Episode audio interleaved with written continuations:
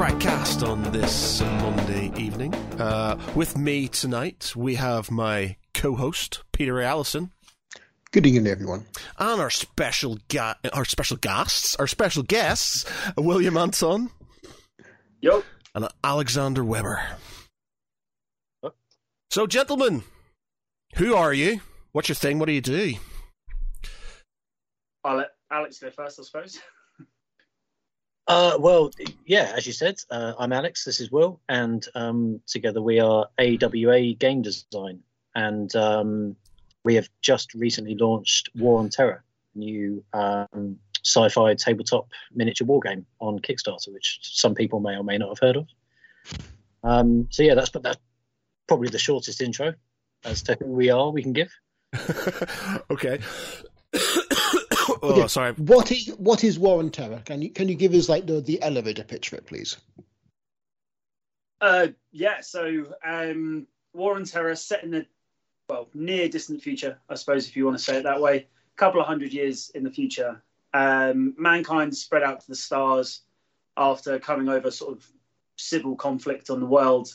Uh, we've come towards, we've come together, explored the stars, and essentially come into contact with a load of alien forces um, while we're trying to settle and colonize new planets, and so too are they, and thus instigating the war, a war um, between those forces. And uh, our game is set during this part of turmoil, um, this time of turmoil, um, and you basically get to play the war, which is pretty cool. If that's uh, the best way to say it, yeah, it's um, it's not just a game. We've invented lore to it. Um, which we're always going to build on because we're we're big sci-fi lovers. So yeah, lore, game, uh, a rule set, it's everything. Yeah. Okay, I mean, and how did you first kind of come about creating? What was the spark of inspiration? Alex. Um, I suppose. Very long story short, um, I tried many times over the years to get into other various um, tabletop war games, uh, some more familiar than others. Um, I never really, never really understood why they were the way they were, why certain rules were written the way they were. Um, yeah, just and every time I went back, there were maybe different rule sets, different editions, should we say? And um, I always just had an idea that, oh, I'll just I'll come up with my own one. I'll, I'll create my own tabletop game. Like that would be the easiest thing to do in the world.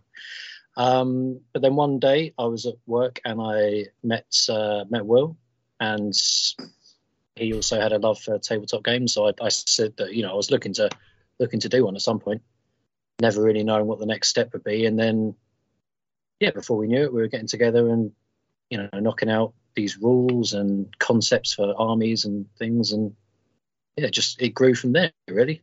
Well, I mean that was uh, grew slowly. I mean, that was about eight years ago now, I think, give or take. I think it's coming up to about eight yeah. years, yeah. Wow, so that's a, that's quite a long time. Bear in mind, we met you uh, not this year. Well, we saw you this year, but we saw you last year. Was yes, when yeah. you had your thing and you were just about uh, to put it on to Kickstarter. So that's uh, that's quite a long development time. So you've put a lot of thought into it. Yeah, and I mean, we yeah, lives, uh, we full time jobs, lives. We couldn't just stop. Um, if we we've spoken many times and thinking about it, not heavily, but we reckon the amount of like full time work we've put into this is about a year and a half, maybe. Um, if we had pushed it all down, um, but we're we're actually quite glad it's taken quite a while. Um, there's loads of things that, like the rule sets, that immediately from the get go we would think, oh, that works. And we'd even run through parts of the rules with models, proxy models at the time, and think, perfect. Literally not being able to get together for maybe a month or maybe even getting together for a couple of months, we'd work on some different rules. And all of a sudden, we'd reread the old ones and be like, how does that make sense again? That now doesn't work. Or we'd go over a model and be, and after having learned new modeling techniques, just say to ourselves, we can do this so much better. So by having it take this long, it's aided us in making sure that everything's kind of fallen into place a bit better. And I'm, I'm really glad personally as well. And I know Alex is that we hadn't been able to rush it. Um, weirdly enough, so it's nice, and the skills that we've been able to develop over these years has enabled us to really think about other aspects to game design and um, for other games, future games um, that we've got that, that we've got plans that we now know are cap- we're capable of doing, thanks to it just taking this long. So it's nice. So what came what came first was it, I appreciate you said that you wanted to create a war game and uh, you know you, you played other games and you want something different, but when you were creating it, did you set out lore first, or did you just kind of go, I've got a vague idea, but I kind of want to make sure that these rules are working this way? How did you go about it first? Yeah, we uh, kind of. It's a chicken and the egg sort of question. it, it is. We, we did we did to an extent give it conscious thought because um, right from the start, we always we always thought it's, it's basically there's three prongs to it. You've got to have the models have got to be great, the rule set's got to be solid, and the lore's got to be something interesting, exciting, and so everything has to work together. So, I mean, our lore is very much based. It's a hard science lore. It's based as much in reality as possible. Mm. So, yes, you've got to look at the rule of cool, but even when we were designing some of the models, it's like, well, that wouldn't work based on what we've said can be done um, in the lore. And so it's, yeah, we sort of, everything was built around a framework of everything else. So it sort of, it, it grew up together. And say some rules led on to why the lore went in that direction instead of maybe going in another direction. So it's, we think we did it the right way, mm. be, it, it may, be it maybe by accident, you know, just serendipity that it just it happened to be like that. But yeah, yeah. Uh, essentially, we we both agreed with a, a common love of physics, science, biology, re- real world sciences, essentially, that we wanted it grounded in real world. We wanted it somewhat to the point where this could be a thing, this could actually happen.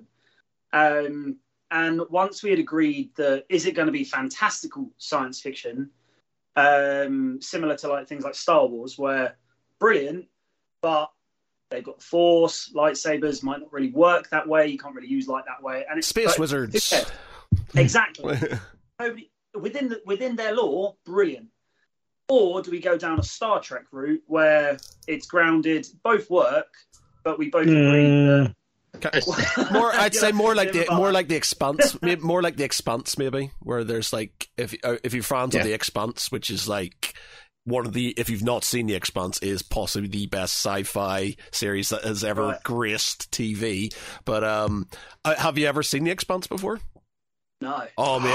Oh. But just switch wow. off the podcast and just go. Oh, yeah, if you if you if you if you like your um realistic science science fiction uh space science fiction the expanse is superb like absolutely it's to the point where because of inertia. Like the one thing I I love is that spaceships reverse to planets because of inertia, so they have to have their their thrusters going to stop them moving in the same direction. So they when they're coming to a planet, they don't do what all spaceships do in science fiction, go straight to the planet they turn around and they thrust back, so they've got to stop the momentum to get them back to the planet and stuff. Yeah, and they have like real, they have like rail guns and things like that, and they don't have like faster than light travel. They have this sort of thing that makes them really fast, but they have they inject themselves with um, like uh, like what they call juice, so their bodies can deal with that speed and stuff like that. And it's like yeah, so yeah. that with the fast and light thing, we've already yeah we humans in our universe have never went faster than light uh, because our bodies can't take it. Um, so we've added things like that. So once we had agreed that we got a setting, then as Alex mentioned, then we could start building on that and uh, developing it around it. What I mean, there, there are several like sci-fi war games out there, of which we're not going to bother naming. But what makes War on Terra different? What's the what's the USP of War and Terra? Ele- um, elevator pitch. You got five minutes. You're trying to sell it to us. it's exactly the same as what we said with yourselves last year. It's yeah. complete scalability um, Which I love. and the tactics of it because of that. Um, I mean, we've been developing it for yeah, like we said, seven eight years, and every time we've played it, of all the times we've played it, I've never gotten bored of it, um, which is great. Um, of all the people we've shown, of all at the conventions, it's only taken one turn to be able to show them everything they need to know to be able to play the whole game. Um, which is quite a nice ability to be able to pitch to say, "Hey, look, we're going to we're going to do three phases, and you'll you'll know then that anything else that says something different essentially revolves around those three phases. So if you got if you know them, you're done.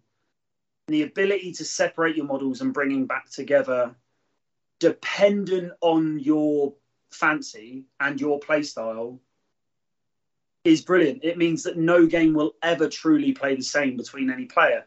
You're not going to get players that are going to find the exact perfect niche of a sort of a Death Star bubble of characters all mixing in their rules because we also don't have a coherency, uh, not coherency, a um, you, a requirement to play the game. So you don't have to bring a commander, two troops, three whatever. Also, no If you wanna force, bring- it's no force organization. Force organization, yeah, Yeah. there is no such thing. It doesn't work in the real world. We don't play that way. Um, if you think that your enemy is going to hit hard, bring heavy artillery.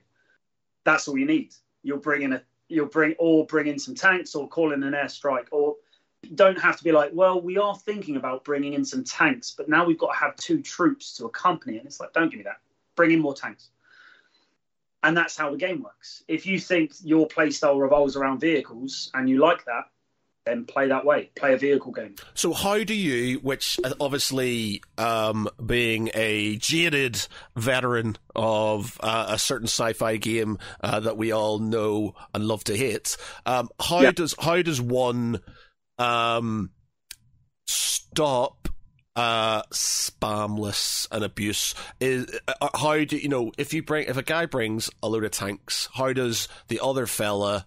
Because I'm not sure how you, you know you compare you know, uh, uh, not knowing the rules, you, you somebody brings a list, another person brings a list. Like, hey, man, I just brought a load of tanks, and my the other guy's like, hey, I just brought um a, a sort of kind of mixed army, and and I'm gonna sort of lose pretty badly and stuff. How do how is there a way to balance that out? How does it work? So every army's got anti anti um so, well anti everything. They've got anti infantry and anti vehicle or creature as we call it as well. Um, if you find out your opponent's bringing all the tanks, um, a lot of the time uh, Alex will be able to um, mention on play styles as well, uh, whether we have um, attacking player and defending player. Um, if it's equal standing, a lot of the time within the points, if you think that certain things are going to go down, you can bring anti vehicle weaponry, um, which will be able to take out the tanks with relative ease. Um, everything has a weakness in just its either maneuverability or what it can really damage um, versus strength in what it can move and what it can damage. Um, it all comes down to knowing your enemy as well. If you think that you've played against humans enough and you are sure that the guy's just going to bring a tank list, then try to bring in as as many um, anti anti vehicle models as you can, and it's just about playing the game. Do you um I was going to say with the um turns have you gone have you gone turnabout have you done well i have a big thing for alternating activations which i i love in games have you done alternating activations have you gone turnabout like A little bit in between. Um, so, as far as the turn goes, um, it always goes alternating phases, not Okay. alternating activation. oh, sure. Um, so priority is rolled every single turn. It even has its own phase, just to make sure that people don't forget it. Um, I've never agreed with rolling priority once and then that being the swing for the whole game. Um, so every t- at the start of every turn we roll priority. Whether I let's just say I win priority turn one, I let's say we go straight to the movement phase. I move all my models or as many models as I want, and then it's over to your movement phase. Um, so you move all your models, and whether that be putting themselves out, putting yourself out in the open to get good line of fire, or diving behind cover because I've made myself in the open for good line of fire, is up to you.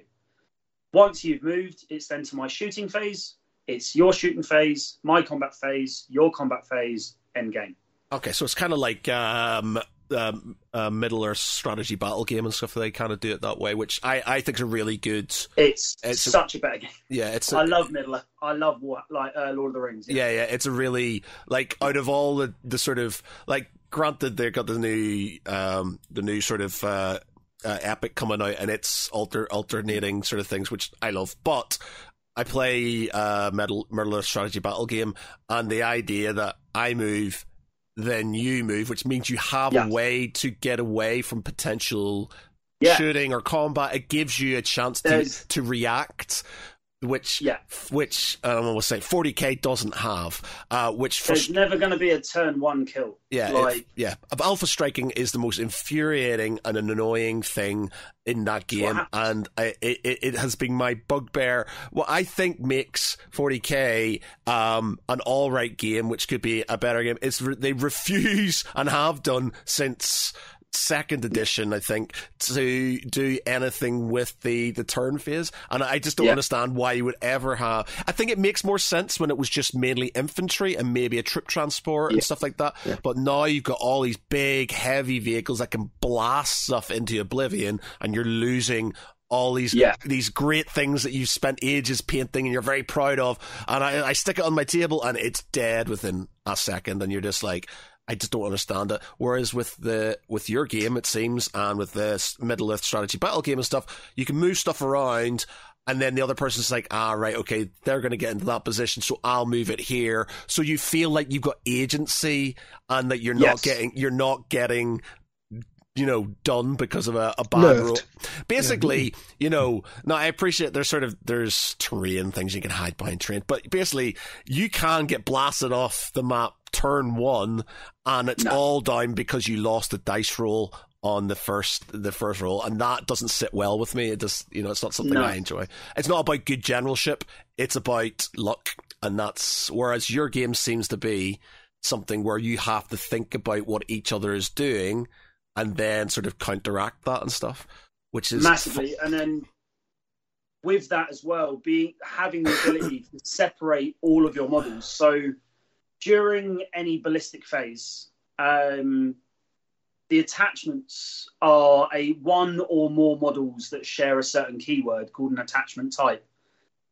One attachment, again, whether that be one model or more, can only shoot um, or attack one other attachment. So if your enemy has a group of 20 um, because they want to really dish out that high rate of fire and you're worried that they'll be able to take you out, then separate all your models into individual like models and that group of 20 can only then hit that one model.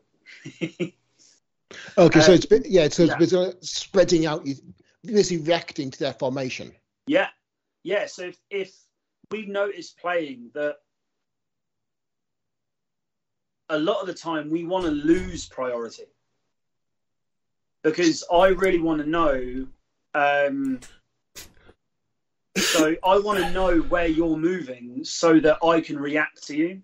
So I want you to go first in priority order, in phase order, because once you move, I can then spread out and see if I can react to you in my shooting phase and make it harder for you to shoot me in yours, which you're going first. So if that's one of the IPs, it's, it's it really is up there, wanting to lose priority, um, which is which is a great one, Yeah. and it happens all the time. Given your background in the military, how has that influenced your approach to the, developing War and Terra? quite a bit. Um, in literally just what we were talking about, being able to split up and maneuver um, around the battlefield. I never understood why um, super soldiers of the future had to hold hands when moving up the board. Uh, they, obviously, and I'm going to mention it, Space Marines, you can bring them in a troop of 10 and you can split them, um, I don't know with 10th and how it works, but you could split them to group of five in combat patrols. But still, those five were stuck together and they still could not join together to reform that group of 10. So that made no sense. So they were kind of getting there with being able to split them. But if we were we were trained if we were coming under heavy fire, separate, make it make it so much harder for your enemy to hit. The larger group we are, the easier it is to engage and hit. So separate, spread yourselves out, shout to each other. We're all on radio anyway. We're all on comms. Mm. You can communicate, and then you can effectively move around and flank. And you were just eight or ten guys, and you were still able to separate and spread out and effectively engage the enemy from there. So being able to work that into the game, and this goes back to right at the start of the game, uh, right at the start of the development, seven, eight years ago, we knew that we needed a game where we needed to be able to separate all of the models in any way we wanted because you don't know what your enemy's going to do because they can also do that. How, so that massively influenced the part that part of the game. So how does that work? How does command work? So obviously, you know, if you're trying with you're trying to be uh, sort of kind of semi-realistic and stuff, how does that work within command? Surely you have to have a command range. I appreciate there's you got sort of radios and things like that. Do you have to have a commander on the field, etc.? How does that work? So you don't need a commander. Again, there's no force organization. Um, the command models um, have tiers. Yep. So they go from at the point in time, tier one to tier four. You can't take more than one of each tier. So you can't like bring 20 um, like tier one humans, which are majors, to the field um, because they're just gonna yeah too many chefs kind of thing.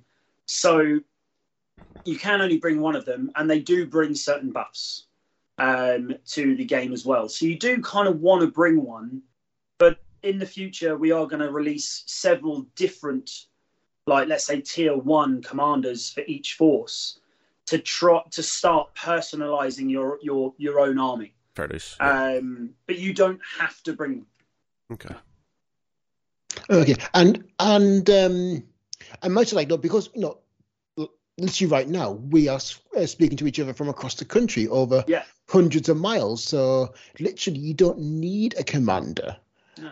Um, you can literally be watching what's happening from a satellite, live, essentially live streaming the kind of uh, like engagement, kind of like aliens, yeah. Pete, like Gorman in the APC and in, in Aliens when he shows he sends like he sends like the yeah. uh, the Marines. It also reminds me of Black Hawk Down, but also that demonstrates like the communications lag and the issues that caused. Yeah, so the way we wanted it was that yes, you have a commander on the field, but you're effectively the higher command on a spaceship somewhere yeah. overlooking the battlefield, telling your guys where to go. Yeah. Which makes a lot of sense, yeah, because like yeah. you, you don't put your command staff on the front line because they get shot. Pretty much. Bear with me. I'm going to murder my dog shortly. okay, and um, right, come on. What are the for, what are the different factions in your in the game? I mean, and how do you kind of keep them distinct yet balanced? Because I mean, that's, that's going to be the that's going to be the challenge: keeping everything flavorful and distinct, but making sure one's not overpowered. Alex, I'll pass it over to you if you want. Yeah, um, yeah, again, the, the, balancing issue, yeah, is always going to be a tricky one in any game. Um, so we've opened with four forces. Uh, we've got humans, uh, we've got the Greys, uh, which are our take on sort of textbook grey aliens. Uh, you've got the Harakka, which are our bug-like, fast-moving, uh, close combat army. Everyone likes a bug army. Uh, if you think Starship Troopers, you're, you're 90% thinking that. um, Absolutely and then we've got Talus, which are a bit more interesting. They're sort of they're our robotic Ooh. mining army. Um, not AI. They're not artificially intelligent. Oh. Um, so they're they're the four we've got. We've got three more in the pipeline. Um, one to hopefully potentially tie in with our retail launch, uh, which are the Watchers, and they're a purely ethereal energy race. It's a, it's a 100% floating army uh, which we don't think we've seen before. So they're all very different because they all have very different play styles, technology, weapons. The balancing balancing from day one, you always hear anyone who talks about it in the industry is that balancing is, is the key. In terms of what Will was saying earlier, you can choose any models you like in any configuration. The balance comes from the player, in, in essence. Um, so yes, because you can take anything. Coming back to our earlier example, if your enemy's taking nothing but tanks, and you've taken a lot of guys, but none of them are, are equipped to take down vehicles, then that game would be unbalanced. But it's not through the game's fault because there are plenty of choices you could take in order to combat and probably and pretty quickly overwhelm a, a, mm. a huge array of tanks if that's what they've chosen to do. So yeah, it is. It's about knowing. I think Will said it earlier. So echoing that, it's about knowing what your army has and what it can do, and what your enemy's choices are and what they can do. So it's very much. Well, I think we've said it before. I think I've stuck this quote on the website somewhere, but we, we wanted it to be like chess.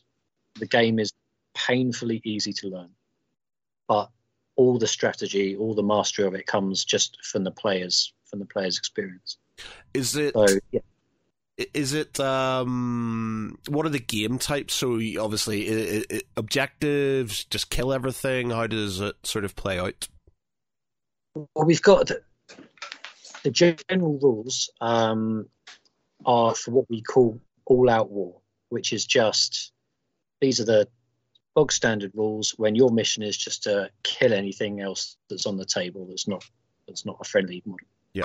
Um, yeah, we do have a couple of other things. Uh, we've um, a couple of them are in expansion, so we have got an objective expansion, and that comes with uh, I think it's two decks, 300 playing cards split into two decks, and each one's got a different, unique objective on it. Um, I think the red deck is the conflict deck, and that just involves having to kill certain enemy models or certain enemy model types using various different weapons. There's a whole array of things there, and the other one is um, the uh, the other side of it is you get different models and different location targets. So yeah, you have to go and hold position one, or you have to go and find where the thermonuclear bomb is and transport that to. It's, Yeah. it's hard to explain on here without obviously being Yeah, yeah, yeah. yeah. what we've got on the table. And then we've got um we've got another one which is probably my favourite. I think it's probably It's, was it's awesome. it's um it's called Whack-A-Zeno, which Mhm. is like whack-a-mole basically. So you have um six uh, locations marked out on the table, and then there's decks of playing cards which have different um, alien types and how many of them, and they've got their own little stat card on it. So effectively, during the game, not only are you trying to kill your enemy, but these random alien creatures are popping up, and you also have to deal with those because you get certain points for dealing them. So it's yeah, it's not just your bog standard different game types. We tried to. Mm. It's almost it almost makes it a completely different game, or at the very least changes your Yeah. because you can't And it- sit and camp and shoot. You have to get out there and do yeah, and it doesn't change any. The, both both of those expansions, the um, well, the Whack-A-Zeno and Objective expansion, they um, or Mass Objective, they don't change any of the game rules. So once you learn the game, you can add these, and it just increases the the strategic part of it. Yes, it's, it's basically it's like um, optional extras that are kind of tacked on to the game rather than you know essentially a new rule system that they have to learn. Yeah. I've always Yeah, said we- that. Sorry, carry on. Uh, well, we, we said it from the start, as you just mentioned. It's not extra rules and stuff. It's just add-ons uh, because we, we don't want to redo the rules ever. Like we want to, we want people to be okay. Let's say War and Terra fizzles out after a, a few years. Let's say that happens. Whoever has it, I want them to be able to pick up the game in ten years' time and be like, "Ah, I remember how to play this," and it still be the way so they can get back into it, meet up with new players, and still know the game. Yeah, because I mean, there's a lot of games out there. Again, I'm not going to mention that. That literally after three, four years, you get a new edition out. Then another three, four years after that, there's a new edition out. I mean, how do you kind of keep the with keep the rules feel relevant or fresh, or just it's that is a that is a tricky one because we hate that as a concept. Yeah. so, um, we wanted that again, and again, partly why it took so long. So we've released the first edition of War on Terra, and in yeah, but P.S. It, it's not going to fizzle out in three years. No, But, uh, nice one, Will. but if you discover us in 20 years' time, the game, uh, we will be on the first edition of War on Terra. Um, we wanted to get the rules right so that you don't.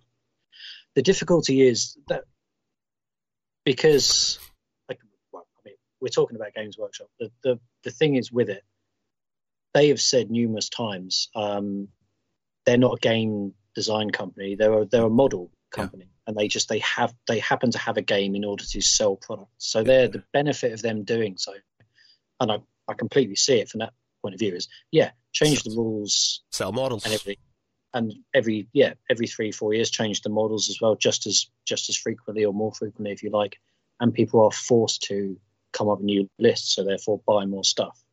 Um, it's a shame because obviously that's the But that, that's that's the way that everyone expects it to be. And I think there's other games like War Machine. I think they they release editions. I just I don't I just don't think it's necessary. If if the game rules are sound, yes, we'll keep it fresh because we we're going to have a stream of different forces and, and factions that are already written into the lore that we want to bring in. Mm. Um, but yeah, above and beyond that, I mean the the game is yeah the game is the game. So I I, I mean that might that might upset some people, but it's uh, like I, I I, mean, yeah. I um like that's the one thing that I've always said. It's like people, I know they've got this. Everybody's got this sort of kind of love hate thing. You know, I've grown up for uh, Warhammer since Rogue Trader days. I've been since the early '80s and stuff. Like I've been playing it, and um, and um, there's there's there's always this this sort of annoyance that there is this sort of like I have to buy new things to bring to have a competitive army, and it's annoying because you're like, oh, but I've I've just got all these models that I can't use anymore, and I need a I need a new army to do that, and it's frustrating as hell.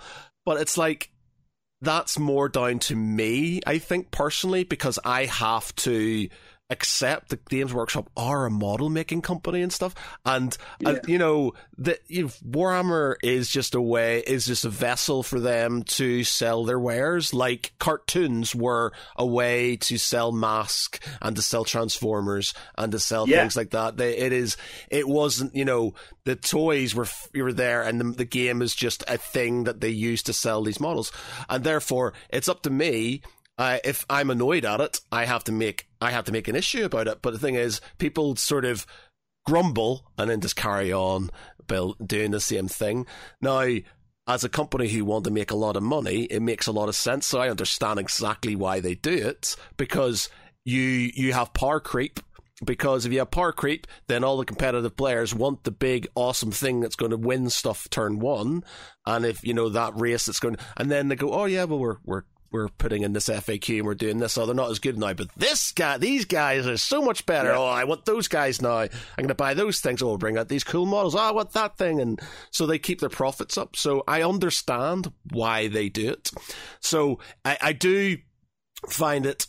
Um, it's one of those things. So I think for yourselves, it's potentially one of those moments where you have to make a a call on do you want to make money or do you want to make games and stuff? And I, either, both are good. I'm not saying it's a bad thing to make money. If you've got a game and you've got something you want to make a good, successful business, it's brilliant. But you'll get to a point where it's like, do I do the games workshop model and upgrade things all the times, and then I'll be maybe a bit more successful, or do I just stick to my guns and have a gig game which sticks to certain um, moral, and not even moral, sort of um, what's the word? Uh, guideline, ethical, Yeah, no. guidelines.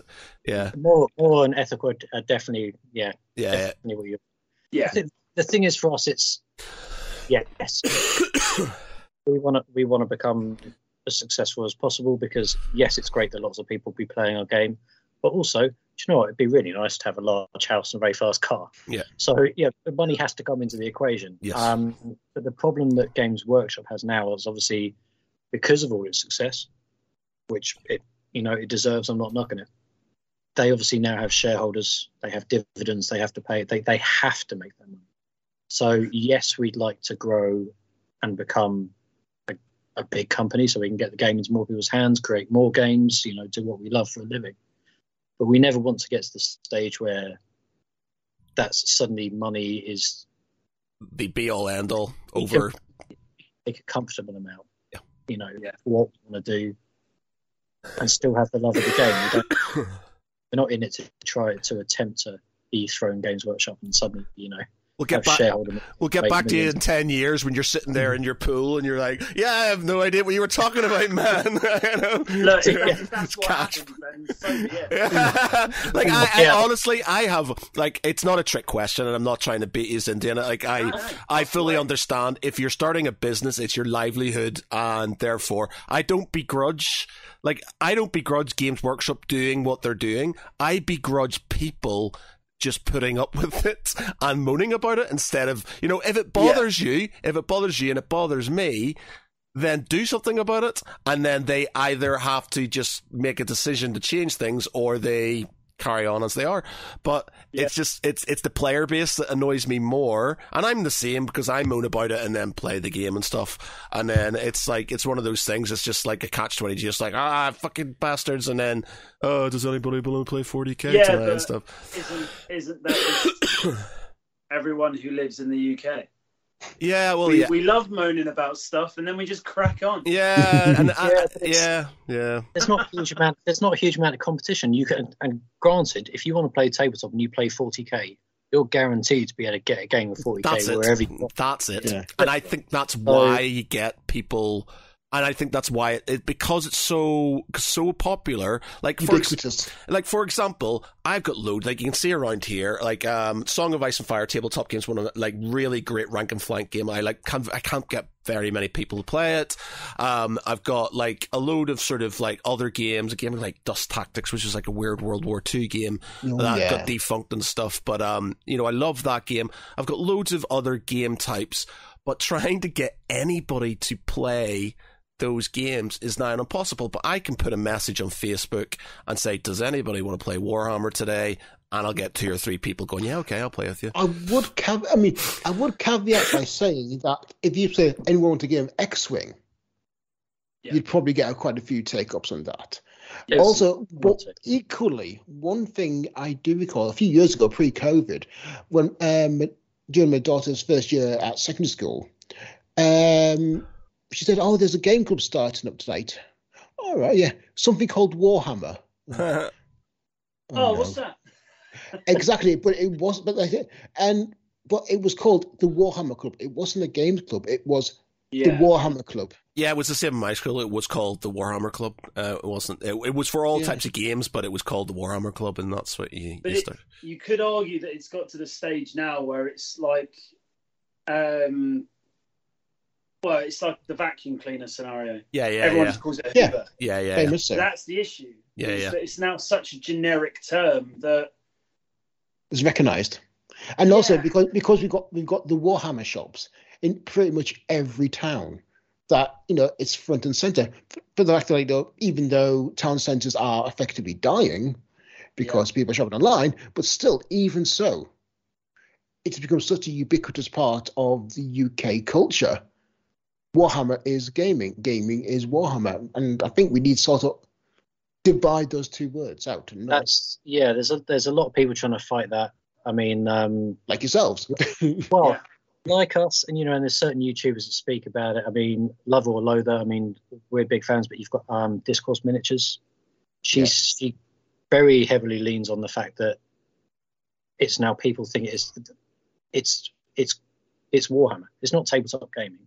It's Warhammer, and people refer to it as such because they don't know there's a vast array of you know other games, other games out there they can play. So yeah, it is And you do need need that separation. But then Games Workshop are even bigger than anyone talking about it, and they're leaning on the other way, going, "Yeah, well, why not make it Warhammer?" Is yeah, yeah, it's, it all Yeah, like say, down. It's just- just yeah, It is sad because there is like there's been you know when I was growing up, there literally was sort of you had historical. So the games I played when I was growing up, I had sort of uh, hex based um, sort of World War II games that me and my dad used to play, or we had Warhammer just started, so we just literally got Rogue Trader come out. Um, and then you had like games like Hero Quest, or you had Talisman, you had these board games and stuff like that, or you had historical miniature games like Napoleonics and things like that.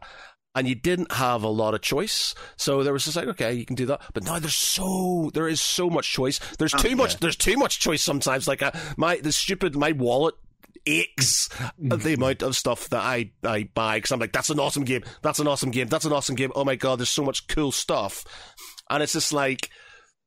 I feel like it's like some people just get so overwhelmed. They go, "Oh, can we know this? We're just gonna we're gonna stay put in the, our comfortable little zone instead of venturing out into something new." And then you know, So on that, that's exactly we we've had that in mind since the start. It's like if you and I'll stay on topic with Warhammer because it really is this way. If you want to start a game, um, it's so much money. It's so much money to start. You then you need all the paints and brushes and everything else included. Even if you just wanted to glue the models together and play unpainted, it's still a lot of money to do so um, because you need to bring to the table a certain amount of models.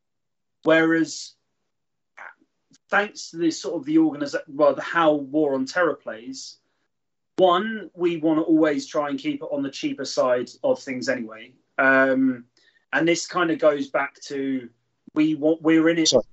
No, I no, think- yeah. I think I can hear my kids and I just need to check they're going to sleep like they should be doing.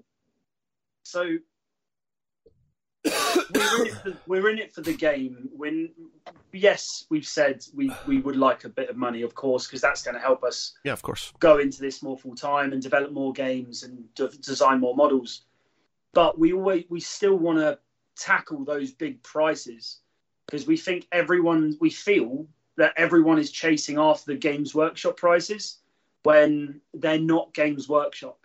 Um, you, and you've mentioned there's loads of options out there, but they see Games Workshop selling a troop of guys for like 30, 40 quid and think, yeah, I'm going to do that as well then, if they're doing it. And it's like, no, no, but you're not Games Workshop. You're not this massive conglomerate company that are worldwide known. You need to get people in there. So we're always going to try and keep our prices down um, and essentially try to force other companies to bring down their prices as well. And this is why we want to become popular because we're going to show, we're hopefully going to show people that you can get into a good game without having to take out another mortgage kind of thing. Um, and it's hope if it works, other they will then have to lower their prices to match to to stay relevant, which will bring it more back into the front of everybody can now afford this. Yeah. Um, which is going to make War on Terra easily accessible because the scalability you can buy one small troop of guys because the boxes are going to come with a certain amount in it. But with that, you can split that box in half between you and a mate and still play a full game of War on Terra just from that. And then once you learn the rules, build upon it from there and slowly get larger armies without ever having to learn a new game. So what what what were your what were your prices then? Or um, so what what what your your box what your Kickstarter uh, starter box what what were you uh, selling it for? Alex? Uh, yeah, well, that was um, so that was the basic pledge. You got yeah, you got what we call the initiate box, um, and that was 120 pounds for the Kickstarter, and that came with absolutely everything you need to play the game, uh, literally everything. As long as you had a table, came with everything else. Uh, so it came with all the dice you need, tape measure. Um, it came with some terrain pieces as well, so enough to populate a fairly a fairly good sized table. Came with a rule book um, all the Intel records for all the models. Uh, the rules and all the Intel records will be online for free and always will be anyway. Mm. Uh, and then within that, you've got your two choice of forces. So we didn't force humans and Ah, greys on you. okay. You got to choose which two the four you wanted, uh, and that threw up some people had some interesting interesting mixes of things, and a couple of people doubled up. So they went for like two Talus armies. So I guess they just you know, which obviously is an option you can do if you're going to play against if you're going to play against someone else. Um, yes, yeah, so you got two you got two full armies worth of models in there as well. Um, I think the full array of everything that was in there is still on the website, so you can see it's it's yes. a good yeah it's a good a good amount of stuff, and we felt that it was um, although 120 is still not to be sniffed at for for most people, we found it good value for the amount that we were putting in, especially compared when you do compare it to other other companies. And I'm not specifically picking on on Games Workshop. I mean, the way they've priced it now, everyone else looks at that and goes, "Oh, we'll do the same." You know, there's you know obviously BattleTechs, you know, knocking around. Went to um, I think we were in Element Games um, not that long ago, and just some of the prices. And again, I'm not I'm not moaning. I'm not moaning about these things, but some of them I, I would find it quite hard to justify if we were. So how does so if you were uh, what what are your views on so 120? I think if it seems about standard for for for a starter box set. Like it's cheaper than like this one that came out, which was I think 150. I think unless you got it from a um, I think you got it from a, a local game store, which I think they were selling for 130 and stuff. But when you're selling, you're I think you're saying like a, a squad of guys, a squad of Marines, um, is going to cost you 30 quid, 35 quid. What are you, what are you guys selling yours for? We looked at, um, I can't remember what you said, but I've got a very hefty spreadsheet somewhere. Um, I think we I, said about £20. Yeah, I think 25 was about 18 pounds. Yeah, something like that. And um, the oh, yeah because I again like this like I again I don't begrudge um, prices. You know, it's just sort of like I think if you're you, you, are you 3D printing these yourself? Have you got a have you got a company uh, in sorry, Poland do a lot of it or China or how how do you, who creates them for you? We're we're 3D printing it, and just just a note on that, it's everything that we're not doing ourselves. So um, like the, the boxes, the cards, the, there's lots of playing cards and things. Yes, okay, we've done the graphic designing to to create them, but we're we're not outsourcing to China or anywhere like that. So anything we're not doing is we're using trusted UK based companies. Our playing cards are made up. Um, I think it's Ivory Graphics, so I believe we're up in March. And then um, a box has been printed by a tiny box company that are in Surrey. Uh, we're looking at sort of these terrain mats um, as a as a possible addition, and there's a company in Kent that do that as well. So yeah, if we're not if we're not doing it ourselves, we're getting UK companies, but we are 3D printing it, and Will can go into more detail because I know a lot of people have issues with with 3D mm. printed models. However, anyone that's seen ours in the flesh, there's without trying to blow our own trumpets, there's no loss of quality. It's no different to having a plastic um, a plastic. I've got one of them around here somewhere. Let's see if I can find it. Plastic. why, did you, um, why did you choose to go with purely UK manufacturers? Um, we just think that makes more sense. Um, there has a, aside from the fact that everyone likes. I mean, I'm I'm a chef by trade, and so to try and relate it back to that, people make their menus sort of as locally sourced as possible because that's what yeah. people like to hear. Um, we are from the UK. Uh, we're based in the UK, and many people would argue that the UK is the home of tabletop gaming. So we'd like to do it as much as possible. But yeah, on the flip side, you hear these horror stories of people, and especially around the pandemic, didn't help. Um, yeah, they've outsourced all their stuff to China. Um, it's a lot cheaper, but then can't remember the name of the company, but I'm sure all this stuff was bought and paid for. It was loaded onto a container. The container cost was going to be about five thousand pounds to get shipped over to the UK, and then all of a sudden, the Chinese company turned around and said, "Sorry, shipping's gone up. It'll be twenty five thousand.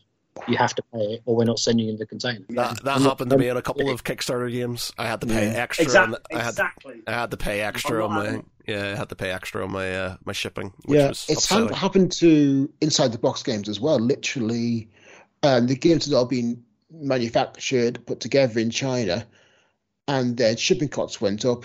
Company went under, and all these games are literally sitting in a container in a Chinese port, and therefore yeah. get, getting uh, more expenses because they take up space, and that's Yeah. costing more and more money. And it's like, can I have a game, please?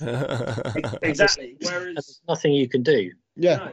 Nothing Whereas you if do. that happens in the UK and they go, "Oh yeah, we can't deliver it," all right, I'll just rent a big van and I'll come get it myself. Tough. yeah, I know where you Uh, live.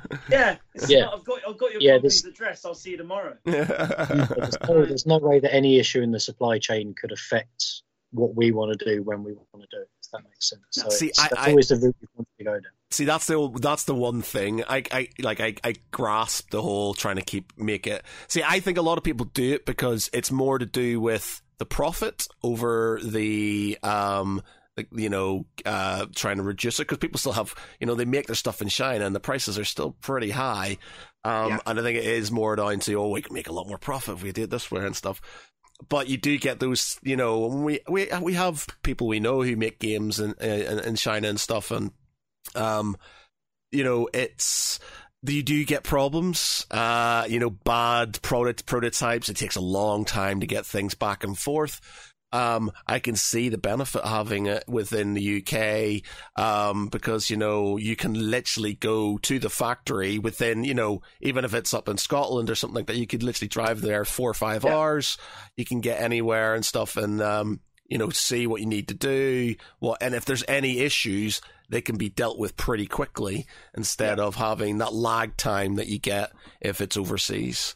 So yeah, I I, I could buy Yeah. into that. Yeah, there's no, no if you've got anyone over there, China side, um, checking everything, you know, even if even if the prototype you received is good, suddenly there's an issue with the, the amount they produce, and then they send over ten thousand units which are not up to the standard or the spec that you're you're, you're requiring, then there's literally nothing you can do. So yeah, I mean, it can be. A lot of it does seem to be cheaper to have it made in China, but then once you put on the the delivery costs, yes, it might it might still be a little bit cheaper, but yeah, just the drama that can come along with it. I mean, we're probably not making as much profit per unit as we could, um, but then, like we've said before, that's not that's not the overriding issue for us. We've still got full time jobs. Yeah. Yeah. hopefully this grows to to be something we can we can quit our jobs for, but we're not relying on it. So we're going to do it right, or we're not going to do it at all, basically. Yeah. So- Has manufacturing the models yourselves kind of provided any benefits? Because, like you said, like you got your own 3D printer and you're just kind of printing them off Yeah. each day. Yeah, essentially, I've got printers um, in a spare room, pretty much going around the clock. but um, I, I am a bit I, I down to quality control. I'm not. I'm going to try my absolute best to not let anything rubbish slip through my fingers. Like if if if it's not a model that I would like to paint, and I'm talking about every individual model that I print off and finalize, then I I'm I'm not going to put in someone's box. Um, I can immediately make a tweak if I notice any of the sort of the FEPs becoming a bit loose. I can immediately change an FEP, get that printing quality back up. I can keep tweaking the, the odd second here and there in print times and print qualities, make, making sure that everything is up to spec, even if it means spending an extra hour on the print time. Good. I don't mind losing that because the quality's high. I can control everything. The Um, quality's, yeah, the quality is just good, and just just touching on that because we've had a lot of people voice what concerns they have, or at least what they think they have in terms of 3D printing. All of our models, where they're all all the supports taken off and they're cleaned thoroughly. There's no residue. They are ready to go, ready to paint. So in fact, it's even better than injection molding because there's no mold lines, there's no sprue thing. Oh, yeah, man. to- I've got a, I've, go. I've got friends who are like obsessed with 3D printing, and I'm one of my mates we were playing Blood Bowl um, last week, and uh, he he turned up with the sort of like um, eight millimeter sort of um, uh, what's the Mantic um, rank and flank game um, Kings of War. So he's doing like a Oh. it's he's doing a Kings of War, but he's doing it he's he's done it himself with like eight millimeter type thing, so kind of like an epic type thing, but sort of Yeah. Uh, and the, the the the detail that was in those models. It's, just, it's Uh, ridiculous. It was, it was insane. I was just like, man, God, that's absolutely mad. And he was like showing me them, and they were just beautiful, absolutely beautiful. It's like it's a resin print. He spits that. He says like, I can get hundreds on this pl- in the bill plate, and he's sitting there and he's showing me. I was just like, those are insane, man. You know. Yeah. Yeah, He's like, you know, he says, "I'll, I'll, I'll, I'll print you out a, um, an, uh, a, um, a, an Imperator uh, Titan if you want." And I was like, "Oh wow, that's like sweet, man. That's so cool." Some guy, some guy put his details uh, or his specs uh, online. Oh, I found it a while ago, but he said, "Oh, this is how long it's taken me to print on this printer with this resin, and overall costs in resin alone." 90 quid. Yeah, that's it, man. He said to me, It's like I, I, compared to the, the grand five one thousand five hundred or whatever it is. I, I said to him, like, he he, he, he sent me a load of, like, uh, because he and this is before we knew Epic was coming out, so he sent me, he got me a load of sort of Epic stuff, like, and, and some other bits and pieces. And he's just like, here you go. And I was just like, oh shit, man, awesome. How much do I owe you? And he went, no, man, it, it cost me like a quid or something in resin and stuff like that. It wasn't, you know, it wasn't Yeah. very much to, pr- to print those models. And I was just like, wow, that's mad. That would have easily cost me at a, least. a lot of the costs for us um, just comes in cleaning materials, time spent supporting them and designing the models, and Electricity. then fi- and then finalizing them. The printing, the, the resin cost is very very low, and it means that again we can keep the the, the overall end cost that you're then putting out onto the models lower as well. Um, But then that literally just all the work that goes into it, cleaning and everything. Yeah, and that arcs. And speaking of work going into it, and Will can probably go into more detail, but coming back again, I know you know keep flogging, keep flogging the horse, but in terms of in terms of quality over profit, we haven't kept our resin costs as low as we possibly could because Will's been spending a lot of time experimenting, a little bit of alchemy with all these different um, different resins and stuff, and we've we've now found a, a mix. Just got this sort of super hardened uh, resin mixed in with our sort of standard resin, and these things basically bounce. Now, that I mean, the quality and the strength of them, but the resin cost to us is considerably higher than if we were just using the, the bog standard. stuff. But it's more important to us that people can knock these models off the table and they're not going to shatter into a thousand pieces. I mention it again because that's another concern people have with 3D Yeah, printers. You haven't got you haven't got the rigidity that you need. Do they come uh, pre-assembled then, so you don't have to mess around with it and stuff, or No, they Yeah. so all the parts, yeah, all the parts are clean and ready to go, but you yeah, they're also yeah, the arms like you have to assemble it yourself. But then we one thing we don't like that again Games Workshop is going down the route of is we don't like monopose models. yeah. It seems every time they bring out oh here are our improved orcs and it's like well they're all monopose now, whereas all our models uh, are as multi-pose as we can get them. So we obviously don't want to put them together because then it allows you the scope yeah, to yeah, yeah. we like them really. Yeah, there's only uh, with some things humans. There's only so many poses a human can be in with the arms and whatever have you. Um, but we've tried to mix it up as much as possible. Um, one thing that Alex brought in years ago, and now it's just a normal thing for us to add in, is literally just a left-handed model. Oh, okay, yeah, you're Okay. right. Yeah, that's a really good idea. Yeah. Yeah, one in every ten people is left-handed. So Yeah, 'cause add in 10% of the hand. population is left-handed. So I thought, well, I've never, and I'm not saying they don't exist, but I thought at that time I've never seen a left-handed one. Yeah, No, specifically built to be, yeah, yeah, a, a lot of them as well. Like I remember building uh, a kit of Space Marine, uh, Space Wolves years ago, and I was trying to make up a um, a Wolf Guard model, and I found the most perfect left-handed sword, no, right-handed sword arm, but they just didn't have the weapon hand available in the left hand, and I was like, why? Why not just put in a left That, at the time, I wasn't confident in just being able to just snip it and glue it onto the other Yeah, arm, and I was just like, to be fair, I'm never much of a modeler. I'm still afraid to do that. it's just like, but I'll ruin it.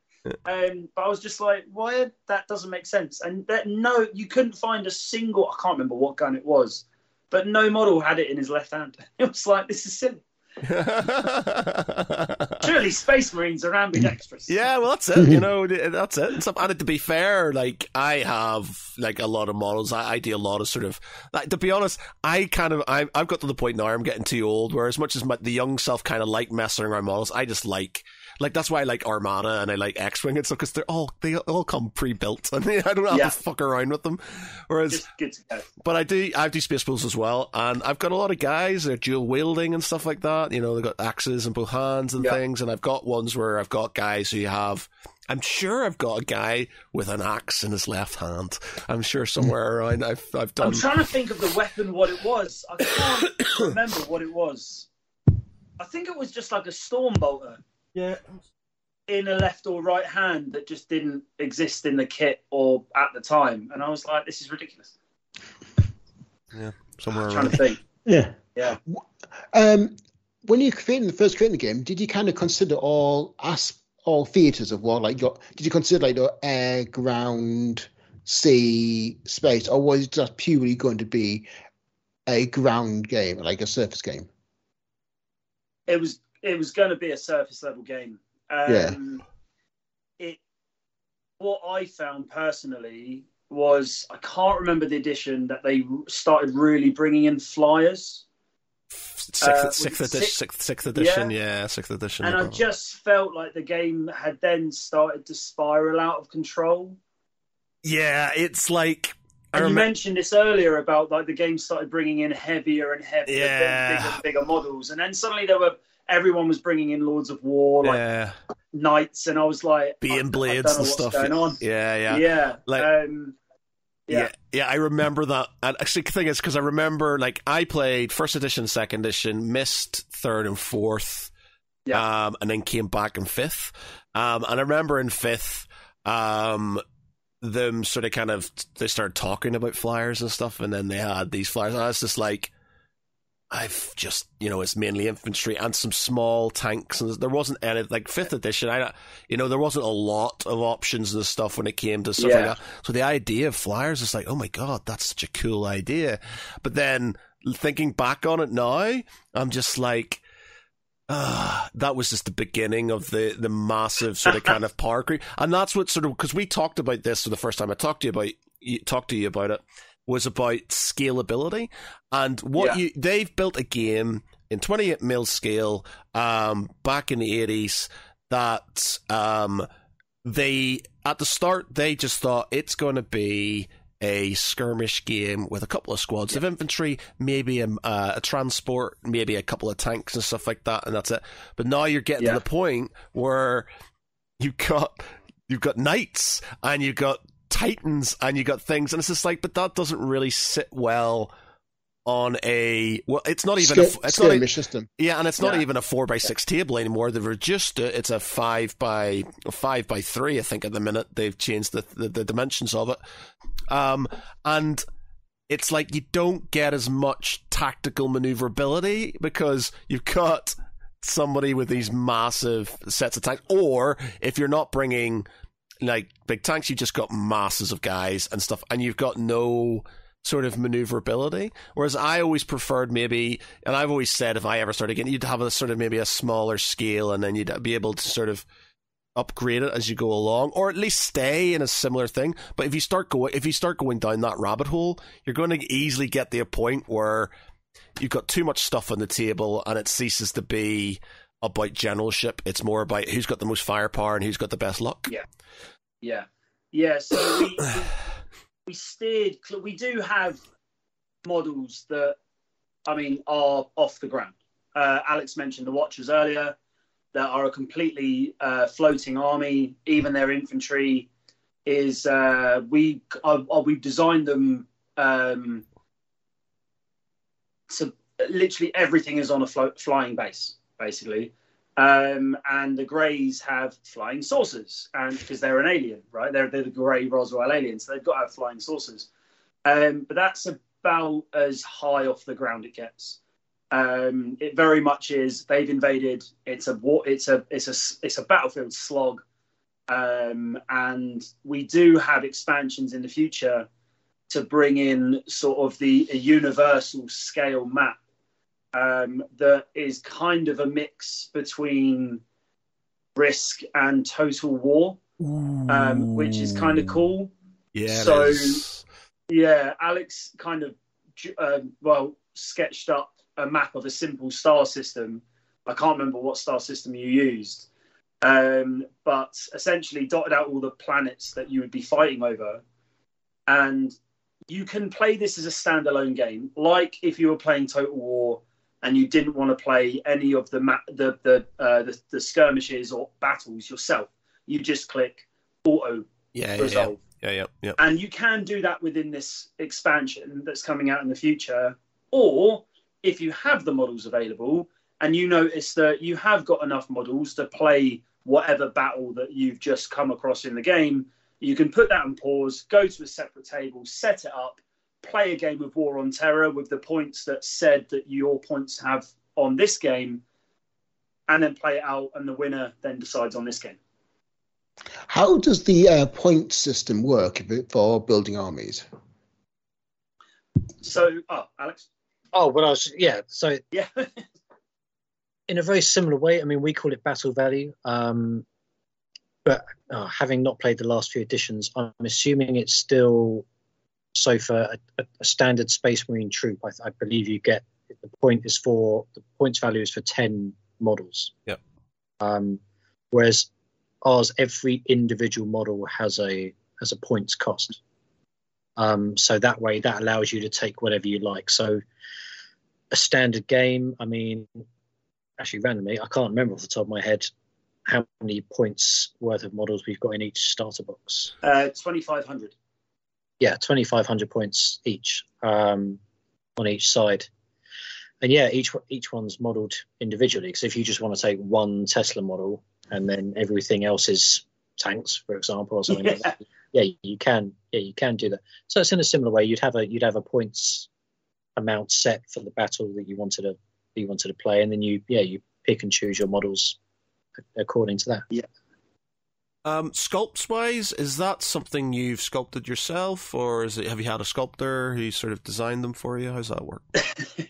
Uh, we've we've done it all ourselves. Wow. I think I we, we talked about it, and then I downloaded Blender, which is a Oh yeah, Force 3D modeling software, which then a little while after Will also downloaded, and we. Yes. No, I mean to, to be honest, with you, I mean we, we've said it before.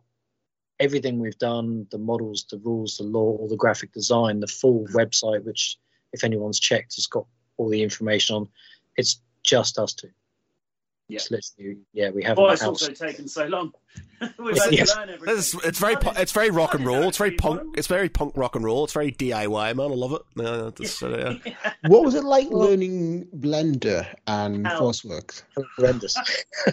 Just Yeah, yeah. It's got a it's got a very steep learning curve. We had no experience oh wow, like that, so we did have to learn from scratch. And I think we've joked with people before. If we were to show you the renders of like the first ever, I I walked into work with my laptop one day and, and showed Will this the concept of like a basic marine, and we thought it was the best thing we ever seen. If you look at it now, it's well, I'm not going to swear, but it's awful. But put it this way, I don't want to look at it now. That's Now, I have a background in 3D uh, modeling, 3D engineering, and yeah, learning 3D CAD is Yes. interesting. yeah. Um, just learning the basics is hard, and I never. I'm I'm a console gamer because I've tried PC gaming and I can't do the fiddly keyboard buttons. Right, Yeah. it's the main reason why I'm a drummer and not a guitarist. I hit things and they make a sound, it's kind of I can't do it. So I never thought I'd be this guy who knew all the hotkeys, and yeah, it's quite weird that I'm pretty I'm all right at it now.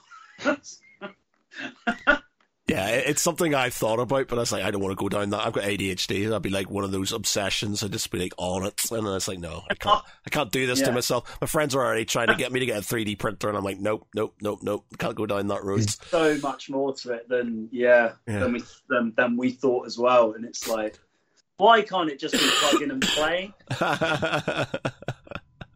But no, yeah, we we've designed every every single piece of War on Terra is literally That's really impressive. That, that is Yeah. really that is really impressive because you, you you see a lot of these games and you know a lot of it's outsourced um, to other people. So that that's that's really impressive that you've done everything yourself. Um, so yeah, that's a- and and funded. How how long? How many days did it take for it to be funded? Six days. funded in six days. Uh, there you go. Yeah, was it? or Was it a little bit? Look, I can't. No, it was funded in six down. days, and then it was a very slow creep um, from there. Purely, we think we had a very what what it looks like, and from the names that dropped by and helped us, and obviously kickstarted us. Um, they've been present, especially a couple of guys from essentially our last year's UKG and going forwards. Um, and we think they hit it right at the start. Right. Um, I had a very sleepless. night. I think we both had a sleepless night, the midnight or the the night of launching it, because um, we immediately had people jumping on in the first five ten minutes, um, which Whoa. was an awesome feeling. Um, there was then a really bit of dre- a bit of dread after the first week. It really slowed um, to a to basically a crawl um, over the next basically three weeks. Uh, we'd find bits and bobs come through here and there, which was fine.